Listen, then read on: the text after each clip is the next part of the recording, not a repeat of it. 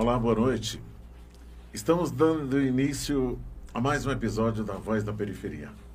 Esse canal de comunicação que tem o objetivo de fazer com que tenhamos a capacidade de estar discutindo os nossos problemas. Os problemas da periferia, que é a maioria dentro de em qualquer centro do nosso país. A população que mora na periferia é sempre a maioria dessa população. E é por isso que nós temos interesse em estar aqui discutindo esses problemas.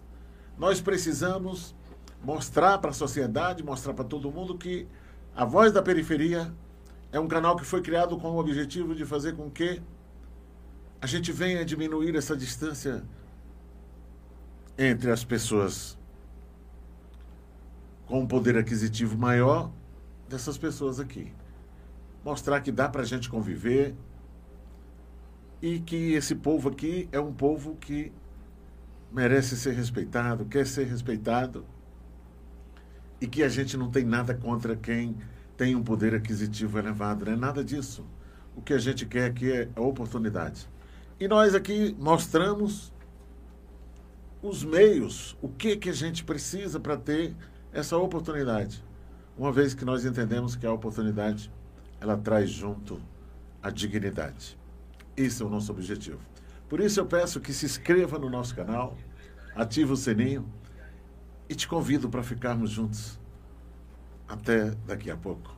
Estamos hoje convidando uma pessoa. Nós aqui procuramos as pessoas que a gente entende que tem um trabalho de importância para essa sociedade, com o objetivo de estar trazendo esses esclarecimentos.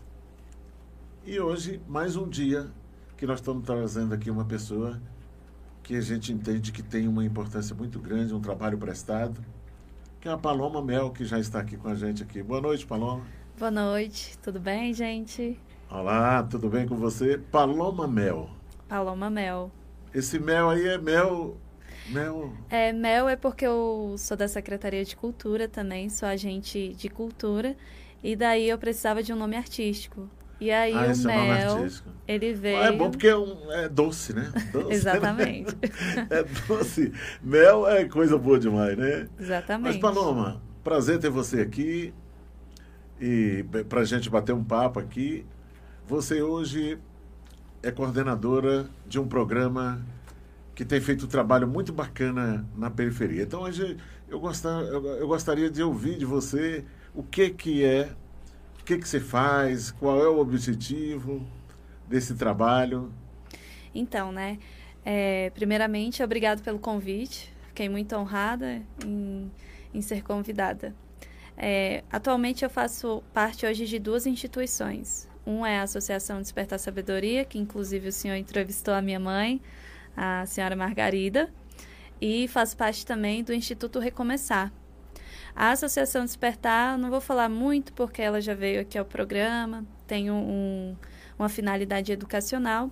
E o Instituto Recomeçar, ele trabalha com o egresso do sistema penitenciário. Ele foi fundado em 2015 no estado de São Paulo, na cidade de Poá. E o Léo, o CEO, né, o fundador da instituição, do Instituto, ele é ex-presidiário. E viu que muitas pessoas passavam por muita dificuldade quando tentava recomeçar a vida aqui fora. Depois que passava por um período, ou por um longo ou um curto período dentro da unidade prisional, e aí não conseguia uma oportunidade para vivenciar aqui fora, mesmo que essa pessoa quisesse recomeçar. Então, o intuito do Instituto é trazer pessoas que passaram pelo sistema prisional e querem uma oportunidade de recomeço. Esse é um público específico ou também vocês atuam com outro público? Não, esse é o público específico que a gente atua hoje. É direcionado e a qualificação também é direcionada para ele. Ah, tá. O que acontece? Então, a gente tem as pessoas que são presas, vão lá, cumprem a sua pena, aí depois, quando elas voltam para cá, elas não têm Vocês estão em busca de oportunidade para essas pessoas, não é isso? Isso. O Instituto Recomeçar, ele é muito inovador, na minha opinião, assim, porque ele traz o egresso, né? Egresso é um nome dado para a pessoa que passou pela unidade prisional, independente do tempo. E aí ele traz esse preso, essa presa, ex-presa, que quer uma oportunidade de trabalho. Ou aí vocês fazem esse trabalho como? Vocês trabalham com ele, conscientizando, ou vocês buscam apoio para... A gente vincula as duas coisas, porque a gente acredita que para você ter uma oportunidade de emprego, você precisa de uma qualificação. Então, primeiro, a gente procura trazer o egresso para fazer um desenvolvimento pessoal. Ali, ele vai ter apoio psicológico, apoio emocional, vai ter... um suporte também. Você acha que ele sai meio perdido quando ele sai, compra e pena? É porque... A maioria sai meio desorientado. É porque é diferente. É um mundo. Imagine você ficar 6 anos preso. E aí você trabalhava com próteses, por exemplo. Próteses para uma pessoa que é deficiente, etc. 6 anos atrás, o mercado era uma coisa. Agora, 6 anos depois, o mercado é outro, totalmente diferente. Então, a pessoa ela fica desatualizada. Então, vocês tentam trazer ele para a realidade do momento. Exatamente. Ele ficou fora, uma vez que ele ficou preso, e lá não teve a oportunidade de acompanhar. Aí, quando eles chegam aqui, aí vocês querem mostrar para ele um novo mundo. É, a primeira coisa é ver se os documentos deles estão em dia, né? Se tem carteira de trabalho, carteira de identidade, etc, etc. Porque, às vezes, a pessoa fica tanto tempo que toda essa documentação se perde. Então, a primeira coisa é essa. Então, você já entra nesse apoio, dando esse apoio também. Orientação. A gente orienta. Com relação à qualificação, você falou da qualificação também. Vocês fazem um trabalho de qualificação ou vocês analisam a qualificação dessa pessoa? Então, tudo tem uma etapa, né? Quando a pessoa vem para o desenvolvimento, o Recomeçar ele é famoso por ter as suas etapas. Então, existe primeiro a socialização, que aí um egresso, também que passou pelo sistema penitenciário, vai ter um papo reto ali com aquela pessoa e falar, olha, é o que você quer, vai apresentar o instituto, vai mostrar como é que é a situação. Depois ele vai para o desenvolvimento. Lá a gente passa 10 horas, 2 dias, né, conversando, orientando, vendo qual que é... Você estudou o que ou estuda? Hoje eu estudo pedagogia e também educação física. E o que te levou... O que que te levou a fazer esse trabalho? O que que... Então, a menina nova e... Tu já foi presa? Não. A primeira coisa que eu falo quando eu passo... Quando eu estou fazendo desenvolvimento é isso. Eu não fui presa, não posso sentir na pele, não essa empatia de sentir na pele eu não vou ter.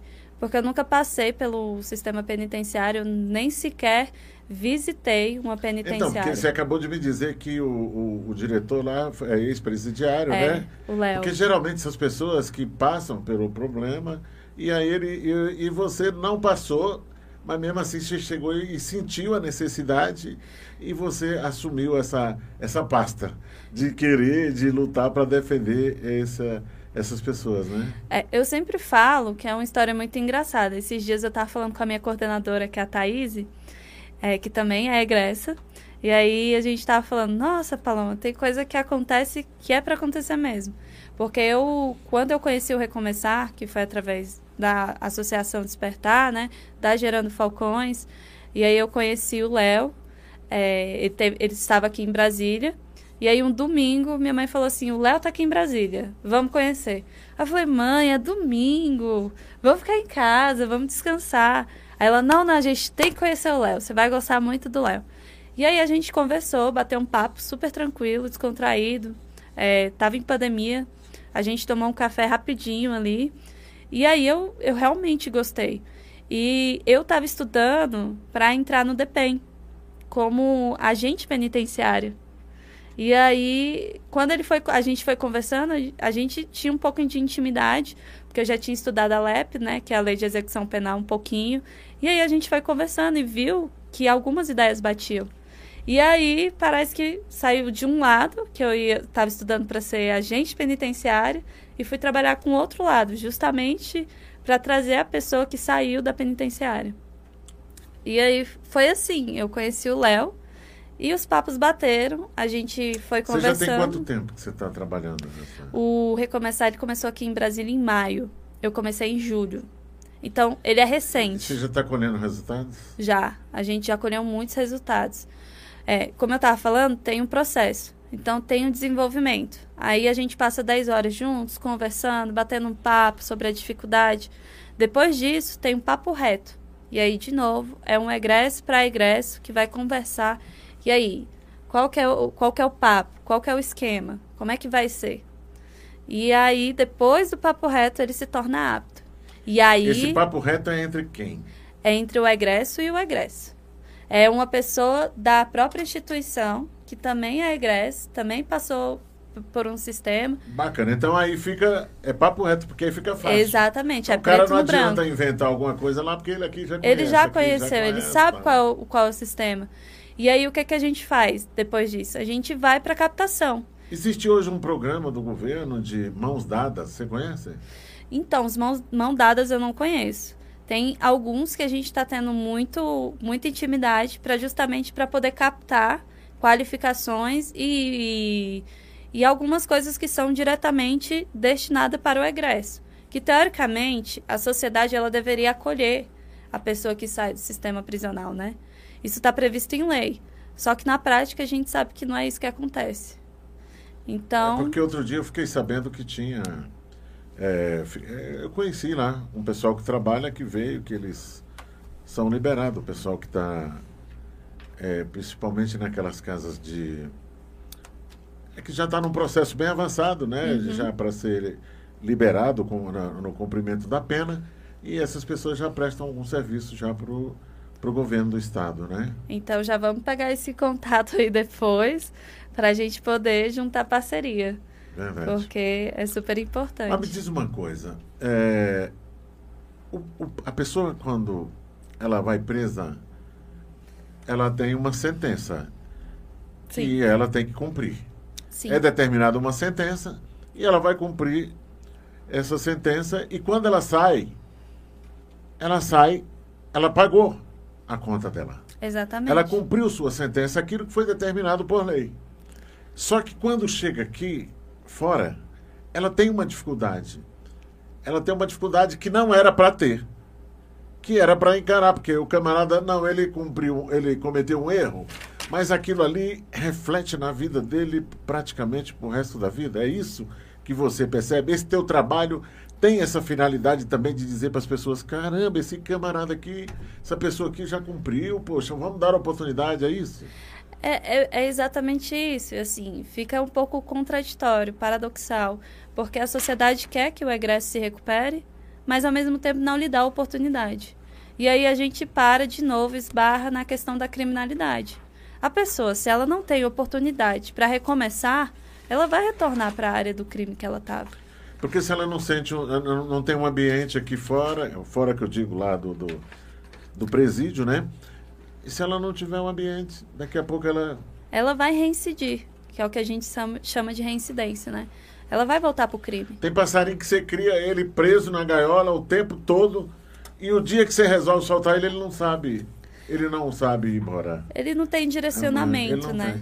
E aí, eu sempre falo que as pessoas não são uma coisa só. Seria muito bom se a vida fosse preto no branco. Se tivesse um lado bom e um lado ruim. Então, ou eu sou uma pessoa boa, ou eu sou uma pessoa ruim. Não é isso que acontece, a gente sabe disso. Eu posso estar triste, feliz, alegre, com raiva, tudo ao mesmo tempo. Então, são sentimentos, são processos muito difíceis. Então, por exemplo, a Uber. Até a Uber, ela pede lá certidões, tudo certinho, que você não é egresso. A maioria das empresas, o que é questionado o tempo todo? Tá, mas no Uber, se for... Não, você tem que ter a... Ai, me esqueci o termo. Mas você não pode ter antecedentes criminais. E aí você não consegue o emprego. E aí teve uma pessoa que... Sim, mas cumpriu a pena. Infelizmente. É muito complicado. E aí todo mundo chega e fala isso. Olha, Paloma, eu fui na entrevista, não sei o que é que eu tenho que fazer, qual postura que eu tenho que ter, porque eu vou na entrevista, todo mundo fala que gosta do meu perfil, mas quando é para voltar... não volto, ninguém chama, entendeu? E aí a gente... E o que você acha que precisa, Paloma, para a gente mudar, para conscientizar essa população e também para fazer um trabalho, porque também a gente parte do princípio que os empresários ficam com medo também, porque muitas vezes acontece que eles vêm aqui, eles saem de lá e daqui a pouco cometem erros e aí esses empresários não querem arriscar porque ele já, pô, esse camarada já fez isso e tal... Perde um pouco a credibilidade, a confiança, é isso? Mas é por isso que existe a nossa instituição e eu acredito que deveriam existir muitas outras, inclusive da parte governamental, porque a gente atesta essa pessoa. Ela foi lá, passou pela socialização, passou pelo desenvolvimento lá de 10 horas, que aqui em Brasília é 10 horas, mas em São Paulo são 20 horas ou mais. Aqui a gente está no início ainda, então é um pouco difícil, né, ter todo o aporte que São Paulo tem, porque lá começou desde 2015. Mas a pessoa vem, cumpre as 10 horas, participa do papo reto, ela está apta. Eles passam pelo semiaberto, tem um pessoal que passa pelo semiaberto, que é aquela Exatamente. Liberdade que ele tem para sair, trabalhar e voltar. Isso. Então não deixa de ser já um trabalho de socialização também, Exatamente. Né? Tudo isso, né? Aí, o que a gente faz depois que a pessoa se tornou apta dentro do instituto, né? A gente vai nas empresas. Então, a gente vai no empresário e fala, olha, eu tenho aqui 50 ex-presidiários, que eles gostariam de recomeçar, eles gostariam de ter uma nova oportunidade. Você pode me oferecer pelo menos uma vaga? Essa pessoa é assim, o currículo está todo reformulado, que a gente já fez tudo direitinho, especificado. Se a pessoa tem direcionamento para um lado, a gente, sei programação. E aqui em Brasília, a gente percebeu que são poucas as pessoas que não têm ensino médio completo.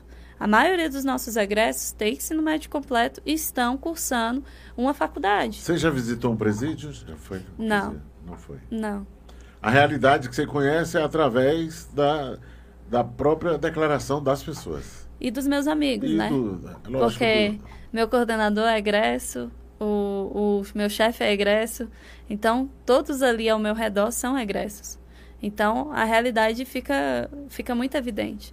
E aí eu volto a dizer, o nosso problema não é a criminalidade, o nosso problema é a falta de oportunidade, a educação. A quantidade Sim. de pessoas que eu vi entrando no crime, não por matar alguém, por uma coisa ou outra, mas pelo tráfico, por vender ali. As mulheres, 70% disparado, é porque estava levando alguma coisa para dentro da cadeia ou então tráfico aqui fora, por assumir uma boca ali do marido. Então, é uma coisa, assim, muito complicada, sabe? Porque se a gente tivesse oportunidade, né? Que é o que a Associação Despertar faz, né? Traz a criança desde cedo para evidenciar, para tirar essa questão da oportunidade, a gente evita um problemão. Então, o problema está na educação. Existe... O sexo feminino tem mais dificuldade ou o masculino tem mais dificuldade? O que você percebe? Eu sempre falo para as meninas, para a gente, né, nós mulheres, quando eu vou fazer o desenvolvimento, que a vida é dura para os homens, mas para as mulheres, eu vou te falar, não é brinquedo, não. Então, assim, é muito complicado a questão da solidão da mulher presa, porque você vê nas cadeias do sexo masculino a fila que é no dia de visitação. Não existe um abandono por completo quando se é homem. Agora, quando se é mulher, é muito difícil. Um pai na cadeia, uma mãe. Às vezes as mães, né? Porque as mães ali apoiam bastante. Mas é muito difícil. O marido, não, eu vou visitar ali minha esposa que foi presa. É muito difícil. Agora eu já vi mulheres se apaixonarem dentro do presídio. E visitar um irmão, conhecer um rapaz e namorar com ele. Então, assim... a solidão da mulher presa é muito grande. Ou seja, as mulheres visitam mais os presídios do que os homens? Com certeza. Aí é 90%. Não tem nem... Não só visitam, né? Como mandam dinheiro, levam roupa, comida. Porque dentro da cadeia você precisa desse apoio, né? Então, todas me relataram. O abandono familiar, o abandono parental... Tem a questão da higiene pessoal, que é muito diferente, né? As mulheres menstruam, têm filhos dentro da cadeia. Outro dia nós entrevistamos aqui a Margarida, que é sua mãe, que tem um trabalho social muito bacana. Você se inspirou nela para fazer esse trabalho? Como é que você... Eu não posso dizer que não, né? Minha mãe é referência na minha vida, sempre foi. É, inclusive eu falei... É na vida de muita gente, né? Porque... É. A minha mãe é um caso sério, assim. Eu sempre falava para ela, não faz. Ela ia lá e fazia. Então, assim, foi a minha realidade também, né? Eu conheci muitas pessoas infelizmente não estão aqui. Meu irmão também passou por meu irmão mais velho, né?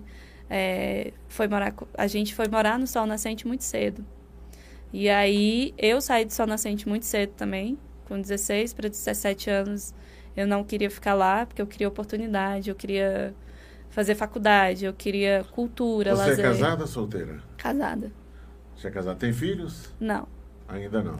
Não. Mas você tem essa preocupação com a sociedade de que a gente deveria... Você falou agora há pouco que o Estado deveria... Sim. Dar mais oportunidade. É porque é lei, né? A LEP eu acho muito bonita, da mesma forma do Estatuto da Criança e do Adolescente.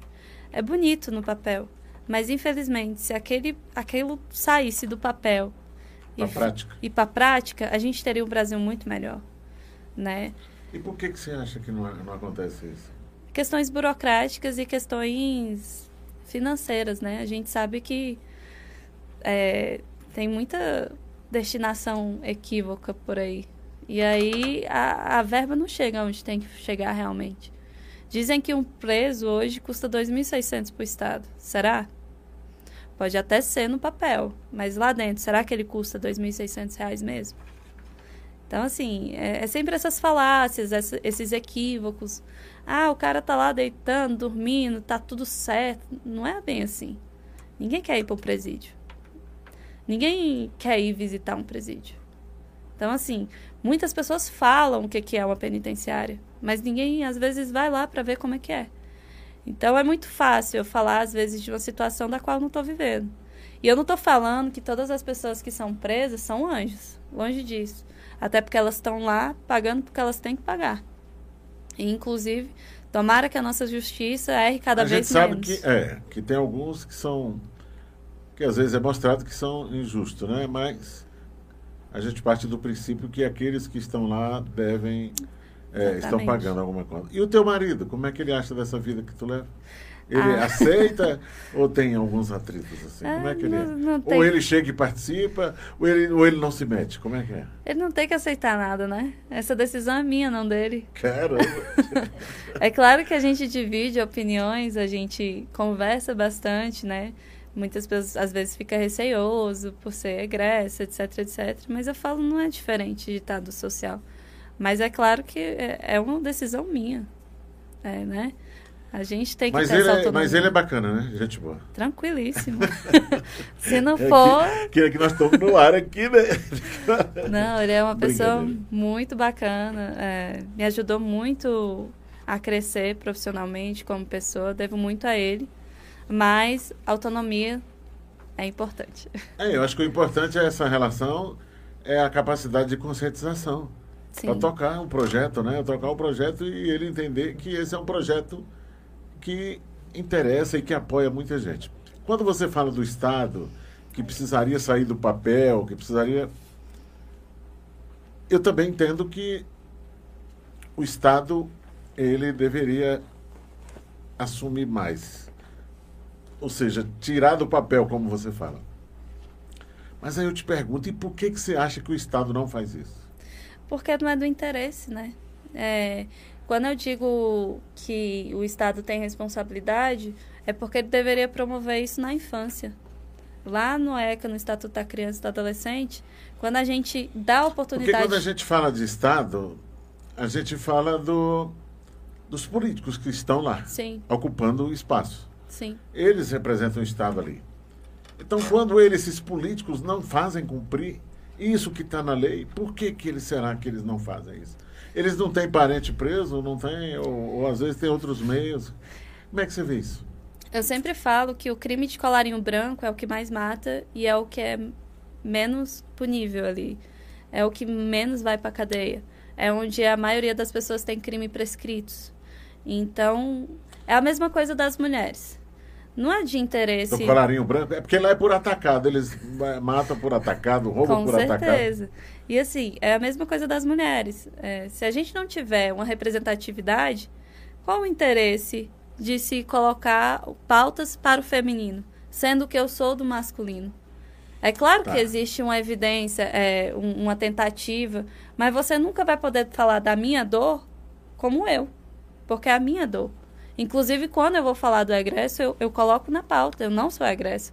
Então, eu também não vou conseguir evidenciar todas as dificuldades que eles passam. Por isso que a gente tem egresso trabalhando com a gente. Sim, mas eu acho que você tem capacidade de representá-los. Quando você tem um conhecimento e você tem a capacidade de discutir com essas pessoas, daqui a pouco você passa a entender, sim. Porque tanto é que você está aí exercendo esse papel... E tentando, é porque cada dia que passa, você vai aprofundando o teu conhecimento. E vai te dando uma condição melhor para você lutar em defesa desse povo. Não, eu acho super importante que a gente tenha pessoas trabalhando para essa luta. Mas é o que eu estou te falando. Eu posso entender a dor de uma mulher, mas eu não posso, por exemplo, eu posso entender a dor de um homem, mas eu não posso ser homem. Então, tem dores que são pessoais, individuais. Eu não vou poder falar por alguém em determinado momento. Eu preciso de egressos ao meu lado. Por isso que a instituição, ela preza por ter egressos trabalhando com egressos. É a mesma coisa de todas as minorias. A gente quer ter pessoas homossexuais, pessoas negras, mulheres, trabalhando juntos para a gente poder ter uma transformação. Porque eu vou poder falar sempre por alguém, com certeza. Da mesma coisa que eu posso lutar contra o racismo, contra a homofobia. Mas eu não vou sentir a dor de outra pessoa. É diferente, entende? Aí, claro que a gente vai sempre lutar. Tem uma... Você falou... A gente falou aqui do sexo feminino, do masculino. O homossexual, como é que você vê? Ele tem alguma diferença? Ou não tem essa diferença? Tem essa diferença, sim. E a gente acredita... Ele é mais discriminado ainda, no caso. A gente sempre fala, né? Se você é gay, negro, pobre e mulher... Aí é complicadíssimo, porque você está indo contra a corrente. E o homossexual não é diferente. O homossexual, ele é discriminado na partida de futebol. Imagina se ele não vai ser dentro da cadeia, do qual você tem que ficar pelado para tomar banho com 30 caras, com 30 pessoas chorando. Então é diferente. Mas dentro da cadeia também existe um respeito muito grande. Observa-se isso. O doutor Drauzio Varela, quando ele foi conversar com o Léo, que eles lançaram um documentário juntos, e aí ele falou exatamente isso, que a respeitabilidade é muito grande. A integridade, você vê assim, é tudo muito separado. É uma outra ordem social dentro dali. É muito interessante do ponto de vista sociológico. Mas a discriminação é muito grande e muito complicada. Quanto mais nas minorias você tiver, mais discriminado você vai ser. E aí você tem que batalhar e sofrer 3, 4, 5, 6 vezes mais. Você, em algum momento, já deu vontade de desistir dessa luta tua, não? Não, eu acho assim, primeiro que é um pouco recente. Assim, achando, em vão, as necessidades são tantas, a gente precisa acudir e você não... Não, é porque assim, todo o desenvolvimento que a gente fez foi muito legal, foi muito interessante, são muitas histórias diferentes, são muitas pessoas querendo recomeçar realmente. Então assim, as dificuldades são grandes, com certeza, mas é tão bonito você ver uma pessoa que quer novos horizontes. É a mesma coisa você pegar um adolescente e ele falar, professor, eu quero fazer isso. Então, é muito diferente, é muito interessante também. Eu percebo assim, tem uma frase da Simone Beauvoir, que ela fala que ao meu passado eu devo o meu saber e a minha ignorância, as minhas necessidades, as minhas relações, a minha cultura e o meu corpo. Que espaço meu passado deixa para a minha liberdade hoje? Não sou escrava dele. Então, o passado, ele não é referência mais dessas pessoas e nem da gente mesmo. O passado, ele é uma referência, mas que a gente deve ultrapassar. Portanto, a gente tem que ter respeito ao nosso passado, mas ele não define a gente. E você tem outra atividade que você desenvolve, que é árbitra. É isso? Exatamente. Eu sou árbitra de basquete, sou da Federação de Basquete do Distrito Federal, FBDF. E são lados muito opostos, mas ao mesmo tempo interligados, né? Muito bacana. Aí. Porque a cultura tá junto com o esporte, tá junto com o lazer, tá junto com as oportunidades que todo mundo deveria ter. E agora começa a temporada do NBB 2021. E como é que é essa? Que até pouco tempo atrás, não muito tempo, árbitro era mais masculino, né?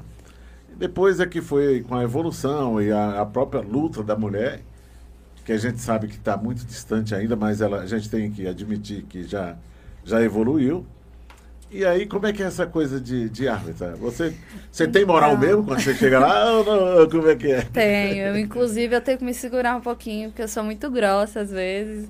Mas isso eu estou aprendendo a segurar um pouquinho. Como árbitra, eu escolhi o esporte certo. O basquete, ele é um dos primeiros esportes que a mulher apita o masculino e o feminino, indifere o sexo. O homem pode apitar tanto masculino quanto feminino.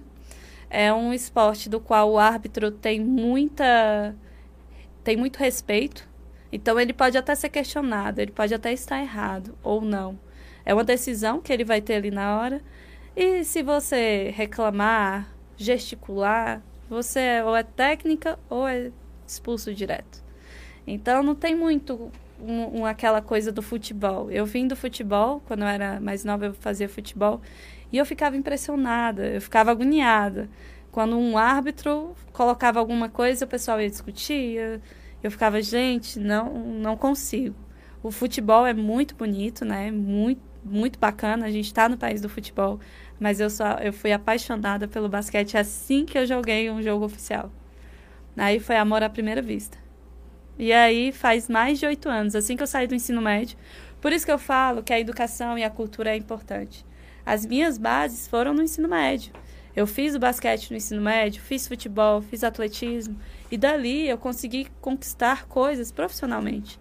Então, se o aluno daqui, do Sol Nascente, do Pôr do Sol, da Estrutural, das cidades satélites, que a gente sabe que o entorno do DF é muito maior do que Brasília, não tiverem a oportunidade de vivenciar não só o futebol, mas como o basquete, o atletismo, o vôlei, elas não vão ter tanta oportunidade contra outras pessoas. Ou seja, você entende que o esporte e a cultura são itens de suma importância para fazer com que a gente venha diminuir, inclusive, essa população nos presídios. Exatamente. É o que o Paulo Gustavo falou, né?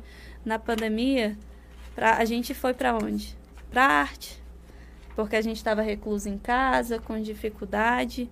Então, para onde que a gente vai? Para a arte, para a cultura.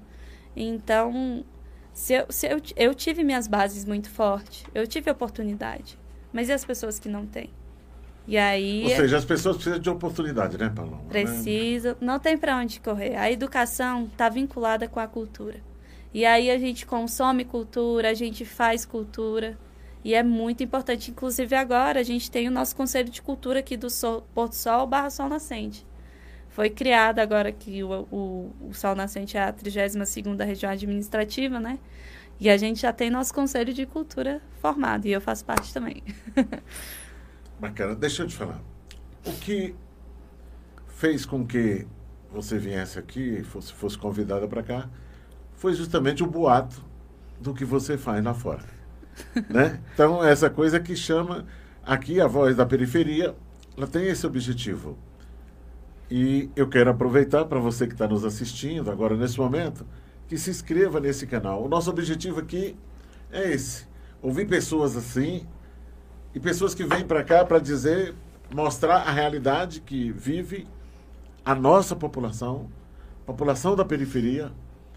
E que muitas vezes você está aí com vontade de contribuir de alguma forma, você se inscrevendo no nosso canal, ativando o sininho aí, você já está contribuindo bastante para a gente aumentar.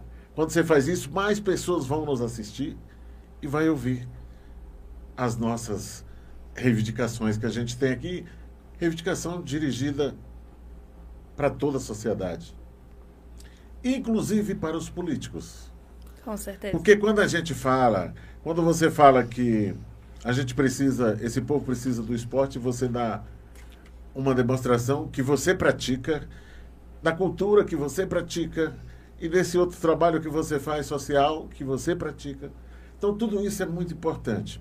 E fica claro aqui que nós precisamos da presença do Estado, porque o Estado é que tem o poder. Agora, quando a gente fala de Estado, a gente fala dos políticos, que são eleitos para atender às necessidades desse povo, mas nem sempre o fazem. E quando eu vejo esse trabalho, quando a gente vê, eu estou falando isso porque nós temos aqui uma série de entidades, de ONGs que faz esse trabalho e que tenta, e que a gente vê que está todo mundo se mexendo, mas muita gente não discute a causa, que é a política, que são a política que determina as regras. E na hora das pessoas elegerem, elegem. E é como se ali tivesse terminado a sua participação. E não é. Quando você elege, você deu ali o primeiro passo, mas você depois tem que acompanhar, ver se aquelas pessoas realmente estão cumprindo aquela promessa que foi o que eles prometeram quando candidatos, que tinham que ir para lá para defender os nossos interesses, defender, fazer leis que venham proteger e defender essas leis. E nem sempre isso acontece. E aí, qual o resultado? Nós vivemos nessa condição, você trabalhando dessa forma, o professor de artes marciais também trabalhando, o pastor da igreja também ali tentando, e a gente não discute a política, que são eles que determinam. Então, eu acho que tem que ter essa participação também e convocar a sociedade da periferia para dizer assim, preste atenção. Nós não sabemos aqui quem é que é o correto de tudo aqui, mas vamos estudar, vamos analisar, vamos participar. Mas é por isso que aí, de novo, a gente volta para o pilar básico de uma sociedade, que vai definir uma sociedade, a educação. Se a gente tem investimento na educação, a gente consegue trazer a educação.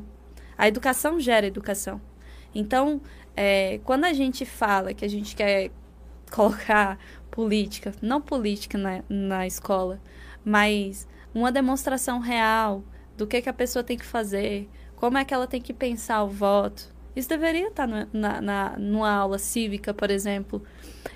Não é partido, não vou estar direcionando. Antigamente, sabe? A gente tinha, não é do teu tempo, mas tinha. É do meu tempo, tinha OSPB, Organização Social e Política do Brasil. Era uma matéria. Exatamente. A matéria escolar, eles tiraram que é para... Então, nós temos mais que aprofundar. E cada pessoa que faz um trabalho desse nível, eu trabalho como você faz, e outras pessoas também que fazem outro trabalho, tem que levar junto dizendo para ele a causa. Porque eles começam a dizer que a responsabilidade é dos outros, e aí a gente sabe que os outros... Geralmente é quem está com o poder, né? E principalmente que as organizações se unam, né? E isso vem acontecendo, né? As lideranças estejam juntos por uma causa comum.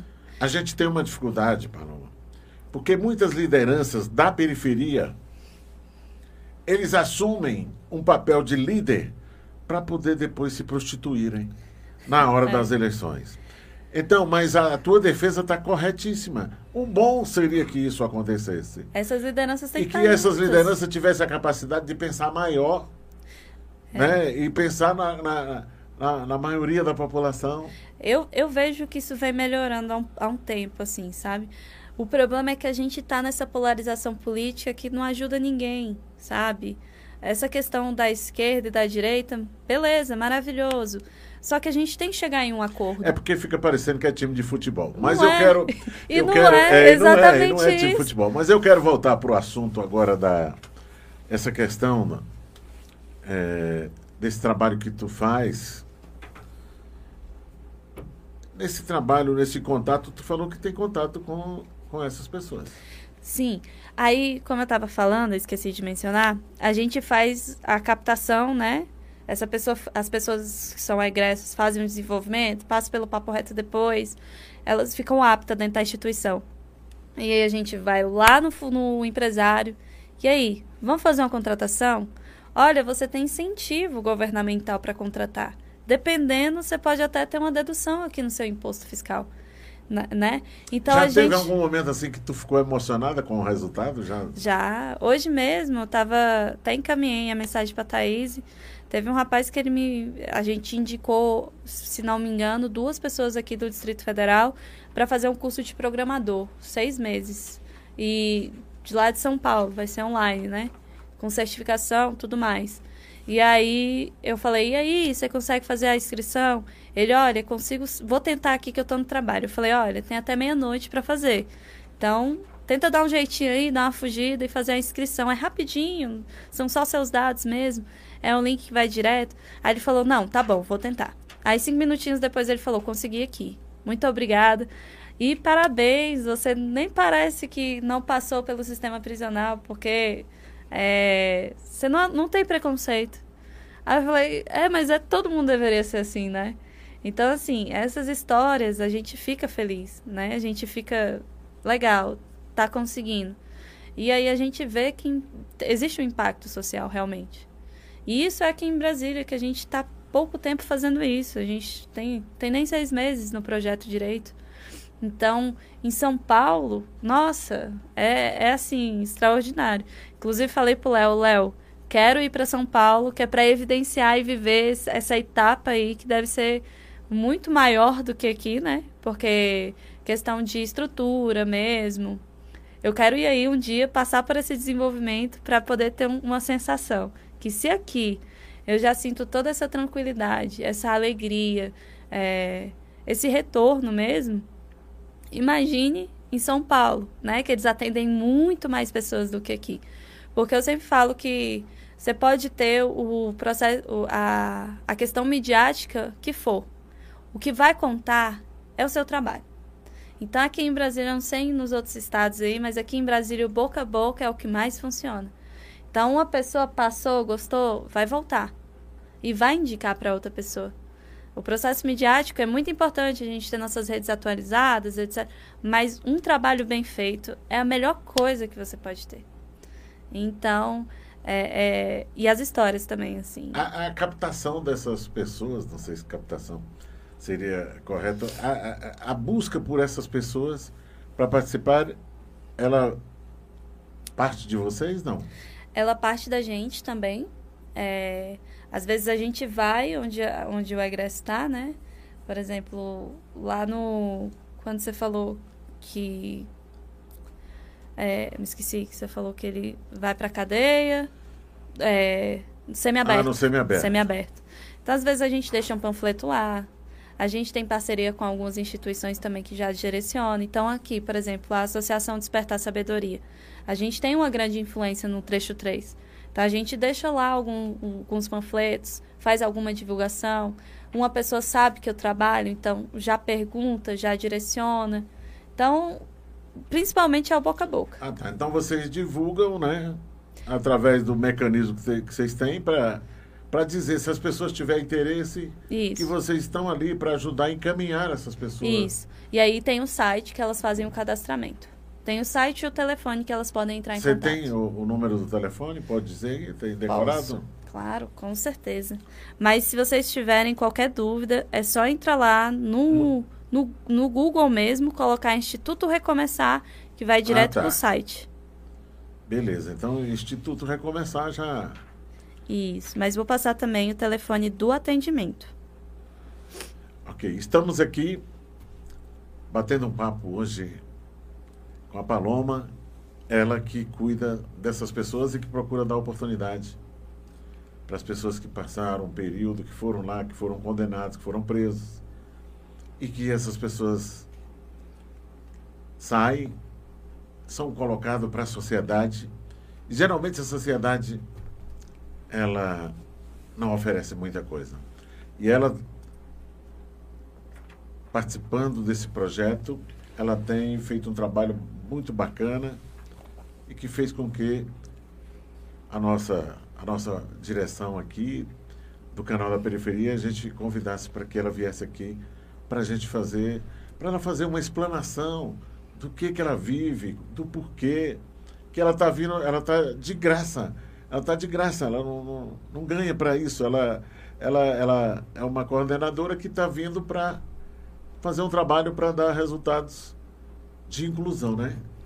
De inclusão. Eu vou só fazer uma pequena retificação, tá? Ah, tá, porque você é contratada, né? Eu sou contratada pelo Instituto lá de São Paulo. Aqui a gente tem uma equipe, que é o Serginho, a Thaís, a Deusa e eu. E aí, são todos contratados? Todos contratados. Ah, tá. Mas esse Instituto é de São Paulo? De São Paulo. E aí ele está tentando trazer essa vivência e esse projeto para vários estados do Brasil. Porque realmente, aqui em Brasília, quando ele chegou aqui e falou, ah, você conhece alguma instituição que faz esse trabalho? Eu, de cara, eu falei, não. Se eu conhecer, eu vou ter que pesquisar, no mínimo. Mas, assim, de imediato, não me vem nenhuma instituição na cabeça, assim, que trabalha com egresso. Aí ele falou, poxa, interessante. Então, significa que a gente tem um público para atender. E a gente conhece bastante, eu conheço bastante gente, e eu não consegui ver uma instituição que trabalhasse. E aí foi muito interessante, porque como ele já tem um tempo de prática, então eles já conhecem os caminhos. Então isso ajuda muito, muito, muito. E aí Thaís, que eu vou aqui de novo falar da minha coordenadora, que eu gosto dela demais, também foi egresso do sistema prisional e é muito apaixonada por esse projeto. É muito apaixonada, ela dá o sangue e vai, e pesquisa e procura.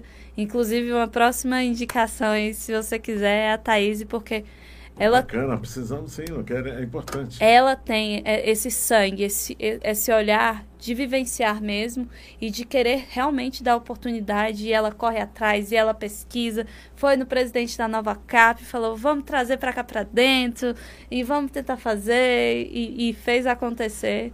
E Serginho também, deusa do atendimento, que trabalha com a gente, tá lá todo dia, trazendo, respondendo as perguntas, e a gente fica muito feliz. Você trabalha, né, presta serviço, mas ele extrapola a questão salarial, né? Ele passa, você passa a amar, você passa a gostar, passa a sentir, passa a viver ali com essas pessoas. Agora mesmo, estava tentando encaminhar 3 pessoas para o curso de programação. A gente tem também, juntando eu, Thaís e Deusa, mais 7 mulheres, a gente está fazendo um curso de maquiagem, que a gente sabe que é uma questão também que está muito em alta hoje em dia. Então, a gente recebeu algumas maquiagens da Vult. E aí, também estamos fazendo curso. Então, é muito interessante, realmente. A gente, quando começa a desempenhar qualquer atividade, é normal que a gente tenha sonhos. Sim. Qual é o teu sonho? Desempenhando essas atividades que você faz, qual é o teu sonho? Ah, o meu sonho é assim, não é nem nessas atividades, é um sonho de muito tempo. É um sonho que as pessoas tenham oportunidade, sabe, Goldinho?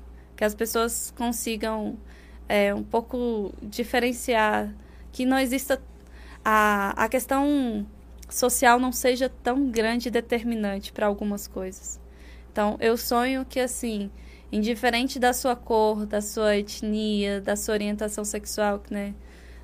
Não é escolha, né, da sua, de sexo, que você tenha oportunidade para estudo, no mercado de trabalho, porque assim só vai realmente para o sistema penitenciário quem quis ir, quem cometeu alguns problemas ali diferentes da criminalidade. Ou seja, a partir do momento que eles tiverem a oportunidade, eles não poderão alegar que cometeu aquilo ali porque não teve oportunidade. Exatamente. Porque... Então, quando você dá oportunidade, você já limita a quantidade de gente que quer fazer as coisas erradas. Porque eu fui assim, né? Eu conheci o basquete, eu conheci a cultura, eu conheci a arte. Eu peguei fundo de apoio com 19 anos. Então, assim, que é uma lei de incentivo à cultura que a gente tem aqui no Distrito Federal. Então, eu tive a oportunidade de conhecer. E de quando eu cheguei no Sol Nascente, eu falei, não. Voltando à questão do futebol, Não é do futebol, né? Dessa função que tu desempenha de árbitro, né? Que é do basquete, né? Isso. É verdade que juiz tem duas mães? Ah, tem. Uma que ele leva para lá, porque... Por que ele xinga tanto a mãe de juiz, né? Cara, não sei. Também queria entender. Coitada da minha mãe, não, gente. Você tem que ter duas, né? Uma mãe que é aquela sua lá e uma que você leva para a quadra, né? Mas vou te falar, isso no basquete, por incrível que pareça. Eles não xingam muito a mãe, não, né? Assim, no NBB você vai ver isso sim, porque... Teoricamente, você tem clubes muito grandes, né? Você tem Flamengo, Corinthians, São Paulo. Então, as pessoas ficam ali... Mas no basquete eu vivenciei pouco isso. Não vou mentir. Foi bem menos do que no futebol. No futebol, precisava estar jogando só. Precisava nem ser da arbitragem para ser xingada. Então, foi uma diferença muito grande, assim, do basquete para o futebol. Então... E, de novo, oportunidade. Eu tive a oportunidade de escolha, se eu ia jogar o futebol ou o basquete. E no Sol Nascente, por exemplo, não tem uma quadra acessível hoje para jogar, né? A gente sabe que a poeira é grande, que a lama é muito grande também quando chove. Metade do Sol Nascente está asfaltado, só até o trecho 3 ali. Então, é essa qualidade que seria muito interessante todo mundo ter. Um local adequado para vivência... Um notebook, um computador, um celular para você fazer suas coisas. Então, isso é a questão da qualidade de vida. Paloma, eu gostaria de dizer que é muito bom conversar com você sobre todos esses assuntos e trazendo os esclarecimentos aqui que você trouxe para a gente. Muito bacana. E você disse algumas coisas muito importantes, que é... Uma delas que é a oportunidade, que é o que a gente busca realmente para todas as pessoas e que você tem até como cobrar de forma mais severa se você deu a oportunidade e a pessoa não quis. Exatamente. Então a gente precisa disso e o trato que você dá a essa entidade, a forma de onde ela veio, qual o objetivo dessa entidade e que hoje está... recrutando pessoas nos estados e está formando esse time para lutar em defesa dessas pessoas. Para a gente, muito bacana isso. Eu gostaria de que você fizesse os seus comentários, te agradecer pela tua vinda aqui. Eu queria realmente agradecer pela oportunidade de ter vindo. Afirmando também que quando a gente tem essa oportunidade, a gente também está fazendo cultura.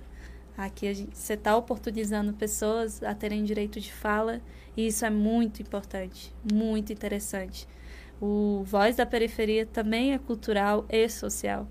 Então, o meu sincero agradecimento, agradecimento para a equipe também que fica aqui por trás e que também trabalha bastante. E o meu maior agradecimento hoje é para minha mãe. Eu e minha família, a gente está realizando um sonho, que é construir a casa da minha mãe.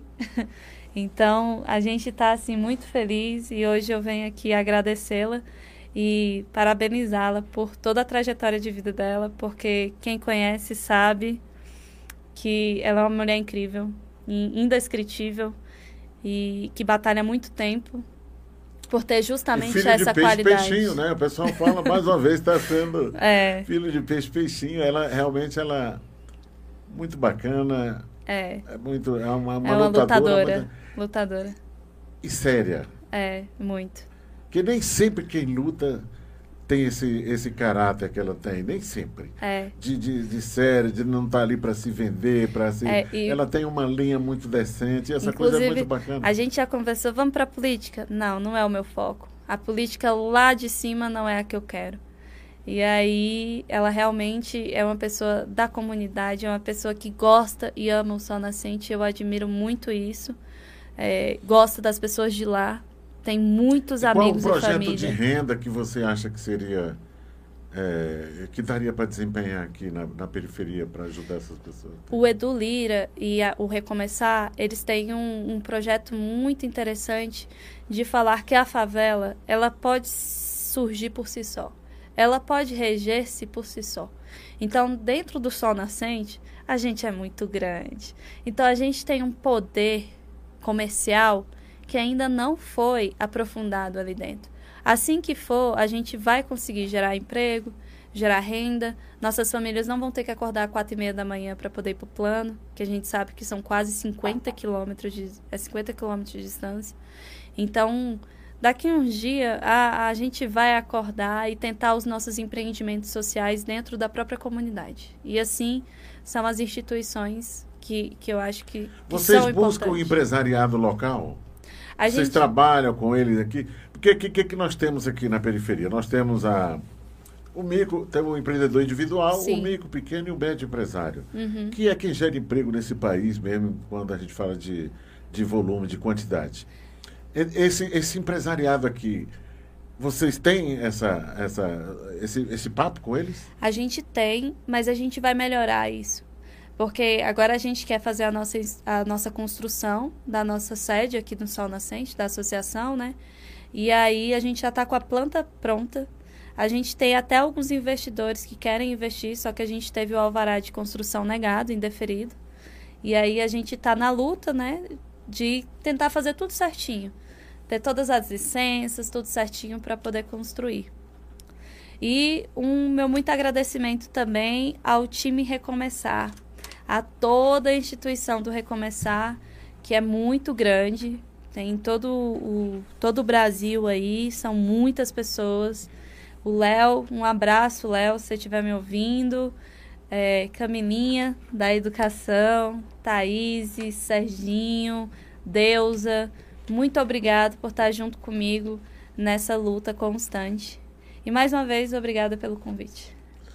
De nada, é um prazer ter você aqui. E nós nos encontraremos no próximo vídeo.